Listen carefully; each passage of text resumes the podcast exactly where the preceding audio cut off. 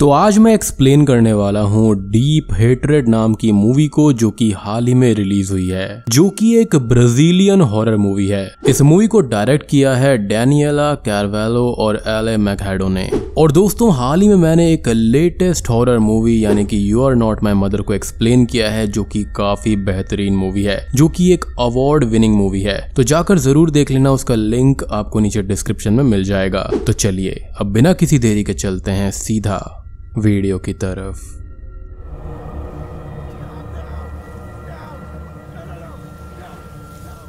अब मूवी की शुरुआत भूतकाल से होती है, जहाँ पर दो लोग एक आदमी को बाँध कर पानी में फेंक रहे होते हैं, और वो आदमी उन लोगों से बोलता है कि वो उसको ना मारे, लेकिन वो दोनों आदमी उसको पानी में चेन से बाँध कर नीचे फेंक देते हैं, और वो आदमी मारा जाता है, जिसके साथ में ही ये सीन यहाँ पर शिफ्ट हो जाता है। अब प्रेजेंट टाइम में हम देखते हैं सिंडी को, जो कि बहुत टाइम बाद अपने टाउन वापस आ रही होती है, क्योंकि उसके फादर की रिसेंटली ही डेथ हो गई थी। सिंडी के साथ में उसका बॉयफ्रेंड मार्क, फ्रेंड नेतन, और नेतन नेथन की गर्लफ्रेंड जेन भी होते हैं, यानी कि जेनिफर वो सब लोग अब सिडनी के घर पर पहुँच जाते हैं और घर को देखने लगते हैं यहाँ वहाँ घूमकर। मार्क बैग्स निकालकर घर में रखता है और जेनिफर नेतन के साथ पूल साइड पर आ जाती है और थोड़ी बहुत मस्ती करने लगती है। सिंडी यहाँ पर मार्क को थैंक्स बोलती है एज मार्क सिंडी के साथ में यहाँ पर आया था और सिंडी का स्ट्रेस भी मार्क यहाँ पर कम कर रहा था। सिंडी अपना सामान निकालकर वॉशरूम में रख देती है, जहाँ पर हम उसके पास मिरर की रिफ्लेक्शन में एक स्पिरिट को देख पाते हैं, जो कि अचानक से ही गायब हो जाती है। लेटर ऑन सब लोग लंच कर रहे होते हैं कि तभी वहाँ पर दो लोग आते हैं, जिनके नाम यहाँ पर एडम और बेथ होते हैं, जो कि सिंडी से मिलने आए थे। बेथ और एडम सिंडी का वेलकम करते हैं, क्योंकि वो दोनों बचपन से ही उसको जानते थे, और वो सब लोग आपस में थोड़ी बहुत बात करने लगते हैं, जहाँ पर मार्क ये बताता है की वो लोग यहाँ पर कुछ हफ्तों के लिए रुकेंगे। अब बातों ही बातों में हमको ये पता चलता है कि नेतन के ग्रैंडफादर किसी पास वाले टाउन के ही रहने वाले थे और बचपन में नेतन भी टाउन में घूमने आया करता था। नेतन भी बेथ और एडम से बात करता है और थोड़ा बहुत हँसी मज़ाक करता है। और यहाँ पर हम एक चीज़ नोटिस करते हैं कि बेथ नेतन के ग्रैंडफादर को कुछ खास पसंद नहीं करती थी। खैर, अब एडम वहाँ से जाने लगता है और बेथ थोड़ी और रुकती है और उन सबसे बोलती है कि वो लोग रात को बाहर ना निकले, जो कि किसी को भी समझ में नहीं आता और एडम बेथ को वहाँ से ज़बरदस्ती लेकर चला जाता है। खैर, अगले दिन सभी लोग पूल साइड में मस्ती कर रहे होते हैं, जहाँ पर हम नोटिस कर पाते हैं कि नेतन सिंडी को पसंद करता है और उसका सिंडी पर क्रश है। मार्क घर के अंदर से कुछ सामान निकाल रहा होता है कि तभी उसको एक रूम से आवाज़ आती है और मार्क को यह लगता है कि नेतन और जेनिफर वहाँ पर हैं बट उन दोनों को बाहर देखकर मार्क थोड़ा सा घबरा जाता है और वापस अंदर आता है। अब अंदर मार्क को कोई भी नहीं मिलता, लेकिन हम उसके पास में आसपास घूमते हुए किसी अननोन को देख पाते हैं और रूम के अंदर अचानक से ही पानी आ जाता है और मार्क रूम से बाहर चला जाता है।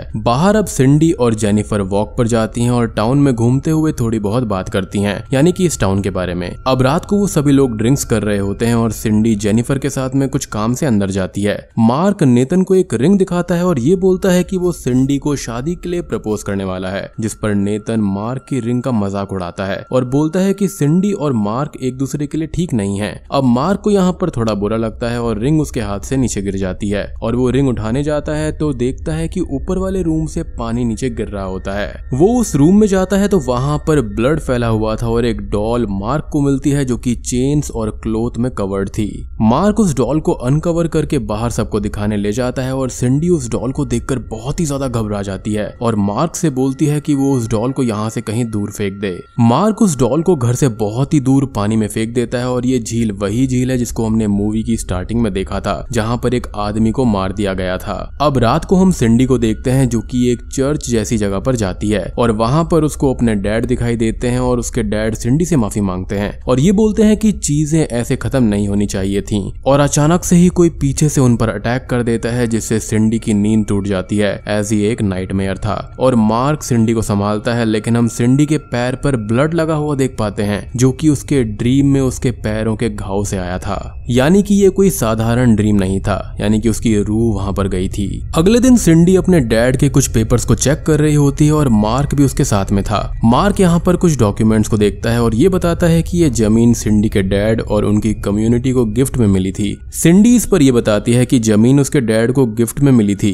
फिर उसके डैड और नेतन के फादर ने इस ज़मीन को पार्टनरशिप में करके यहाँ पर पार्टनरशिप में ही फ़ार्मिंग करनी शुरू करी थी। अब अगले दिन सब लोग बाहर ड्रिंक्स कर रहे होते हैं और सिंडी घर के अंदर ही थी और उसको भी चेन्स की आवाज़ आती है और कोई भी उसको दिखाई नहीं देता, जिसको वो इग्नोर करके बाहर चली जाती है। अब बाहर मार्क नेतन से ये पूछता है कि उसके ग्रैंडफादर यहाँ पर क्या बिज़नेस किया करते थे, जिस पर नेतन यहाँ पर अंदाजे में बोल देता है कि वो यहाँ पर एग्रा बिज़नेस किया करते थे, यानी कि एग्रीकल्चर प्लस बिज़नेस और उसका ये कहना था कि वो इससे काफ़ी अमीर हो गए थे। खैर, अब यहाँ पर ये लोग ये बातें कर ही रहे होते हैं कि तभी हम विंडो के पास में खिड़की पर एक स्पिरिट को देख पाते हैं। जेनिफर अब घर के अंदर जाती है और रूम में जाने पर उसको बेड पर बेडशीट के नीचे कोई सोता हुआ दिखाई देता है। अब जेनिफर को यहाँ पर यह लगता है कि वो नेतन होगा तो वो उसके पास में जाती है और अब बाहर सबको जेनिफर के चिल्लाने की आवाज़ें आती हैं। और तभी सब लोग ये देखते हैं कि जेनिफर को बेडशीट ने जकड़ा हुआ था। वो लोग जेनिफर को संभालते हैं और जेनिफर ये बोलती है कि उसको किसी ने चोक करके मारने की कोशिश करी है। और सभी लोग ये समझते हैं कि यहाँ पर ये सब कुछ जेन ने नशे में बोला है। लेकिन जेनिफर अपनी बात पर अड़ी रहती है कि उसको किसी ने जान से मारने की कोशिश करी थी। बाहर सिंडी और मार्क आपस में बातें कर रहे होते हैं, जहाँ पर मार्क ये बोलता है कि जेनिफर को नशे में ऐसा लगा होगा, जिस पर सिंडी ये बोलती है कि ऐसा नहीं हो सकता। पक्का जेनिफर को किसी ने मारने की कोशिश करी होगी, या फिर हो सकता है किसी ने उस पर अटैक किया होगा। अब तभी वहाँ पर बैत आ जाती है और सिंडी उसको जेनिफर के साथ हुए हादसे के बारे में बताने लगती है। और ये पूछती है कि यहाँ पर कोई और भी आसपास में रहता है क्या? लेकिन बैत सडनली ये बहुत डर जाती है और वहाँ से वापस अपने घर की तरफ़ जाने लगती है और मार्क उसको घर तक छोड़ने जाता है। अब बेत के घर पर मार्क और वो बात करने लगते हैं। मार्क बेत को बोलता है कि नेतन के ग्रैंडफादर और सिंडी के फादर यहाँ पर एग्रा बिज़नेस किया करते थे, जिस पर बेत एक स्माइल करती है जैसे कि ये बात सच ना हो।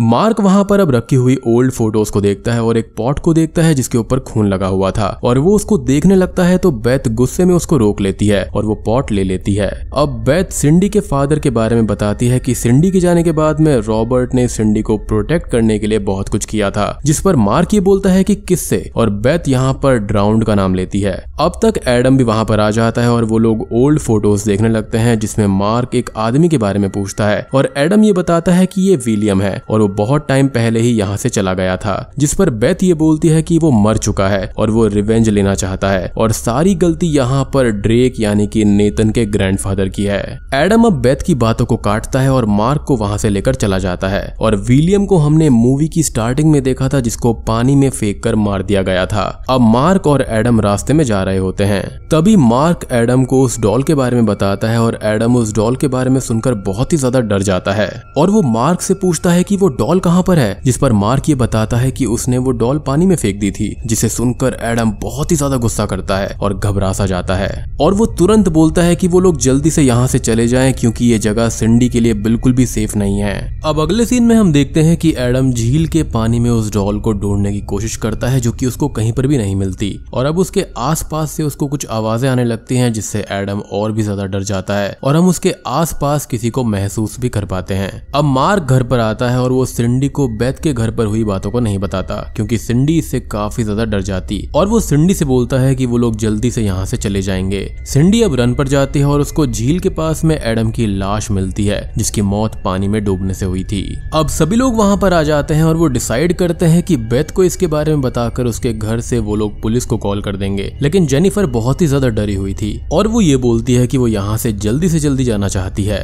जिसके बाद में जेनिफर गुस्से में ही घर चली जाती है। मार्क, सिंडी और नेतन बैथ के पास में आते हैं और वो बैथ को पुलिस को कॉल करने के लिए बोलते हैं, जिस पर बेथ फ़ोन तोड़ देती है और बोलती है कि पुलिस यहाँ पर कभी भी टाइम पर नहीं आती। अब बेथ यहाँ पर नेतन से ये बोलती है कि उसको नहीं पता क्या कि उसके ग्रैंडफादर ने यहाँ पर क्या क्या किया था और वो लोग यहाँ पर डूम्ड हो गए हैं। और द ड्राउंड नाम की रिवेंजफुल स्पिरिट यहाँ पर रिवेंज पर है, जिसको डीप हेट्रेड ने घेर रखा है और वो नहीं रुकेगा, यहाँ पर सब कुछ तबाह कर देगा। और उन सबको अब कोई भी नहीं बचा सकता।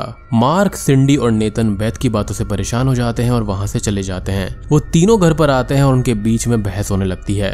अब जेनिफर यहाँ से जाने की जिद पर अड़ी हुई थी और मार्क, नेतन से ये पूछता है कि उसको कुछ तो पता होगा कि उसके ग्रैंडफादर ने आखिर किया क्या था, जिस पर मार्क बोलता है कि उसको कुछ भी नहीं पता। अब जेनिफर को यहाँ पर सभी लोग समझाने की कोशिश करते हैं, लेकिन वो अपनी जिद नहीं छोड़ती। और नेतन से ये बोलती है कि उसको तो सिंडी की फ़िक्र है, क्योंकि सिंडी पर उसका क्रश है और ये सुनकर सब शॉक्ड हो जाते हैं। यानी कि जेनिफर सब कुछ जानती थी। खैर, यहाँ पर अब नेतन जेनिफर को समझाने की कोशिश करता है और कुछ ही देर के बाद में मार्क को आकर ये बताता है कि उनकी कार के टायर्स को किसी ने खराब कर दिया है। सभी लोग टायर्स को देखने जाते हैं और अब मार्क भी परेशान हो गया था और वो नेतन से झगड़ा कर लेता है, क्योंकि उसको लग रहा था कि नेतन ने ही सब कुछ किया है। मार्क अब घर के अंदर आकर बैठ जाता है और बहुत ही ज़्यादा डिप्रेस्ड होने लगता है। अब कुछ ही देर के बाद में मार्क को अपने आप ही कोई एहसास होने लगता है और उसको पानी दिखता है, जिसका वो पीछा करता है और उसको एक फ़ाइल मिलती है जिसमें बहुत सारी पेपर कटिंग्स थी। और उसमें ये लिखा हुआ था कि इस ज़मीन को यहाँ के लोग नेतन के ग्रैंडफादर के साथ में ड्रग फ़ार्मिंग के लिए यूज़ किया करते थे। लेटर ऑन फादर विलियम के बारे में भी एक आर्टिकल लिखा हुआ था कि वो सब इस सब के मेन कल्प्रेट थे और उनकी डेथ हो गई थी।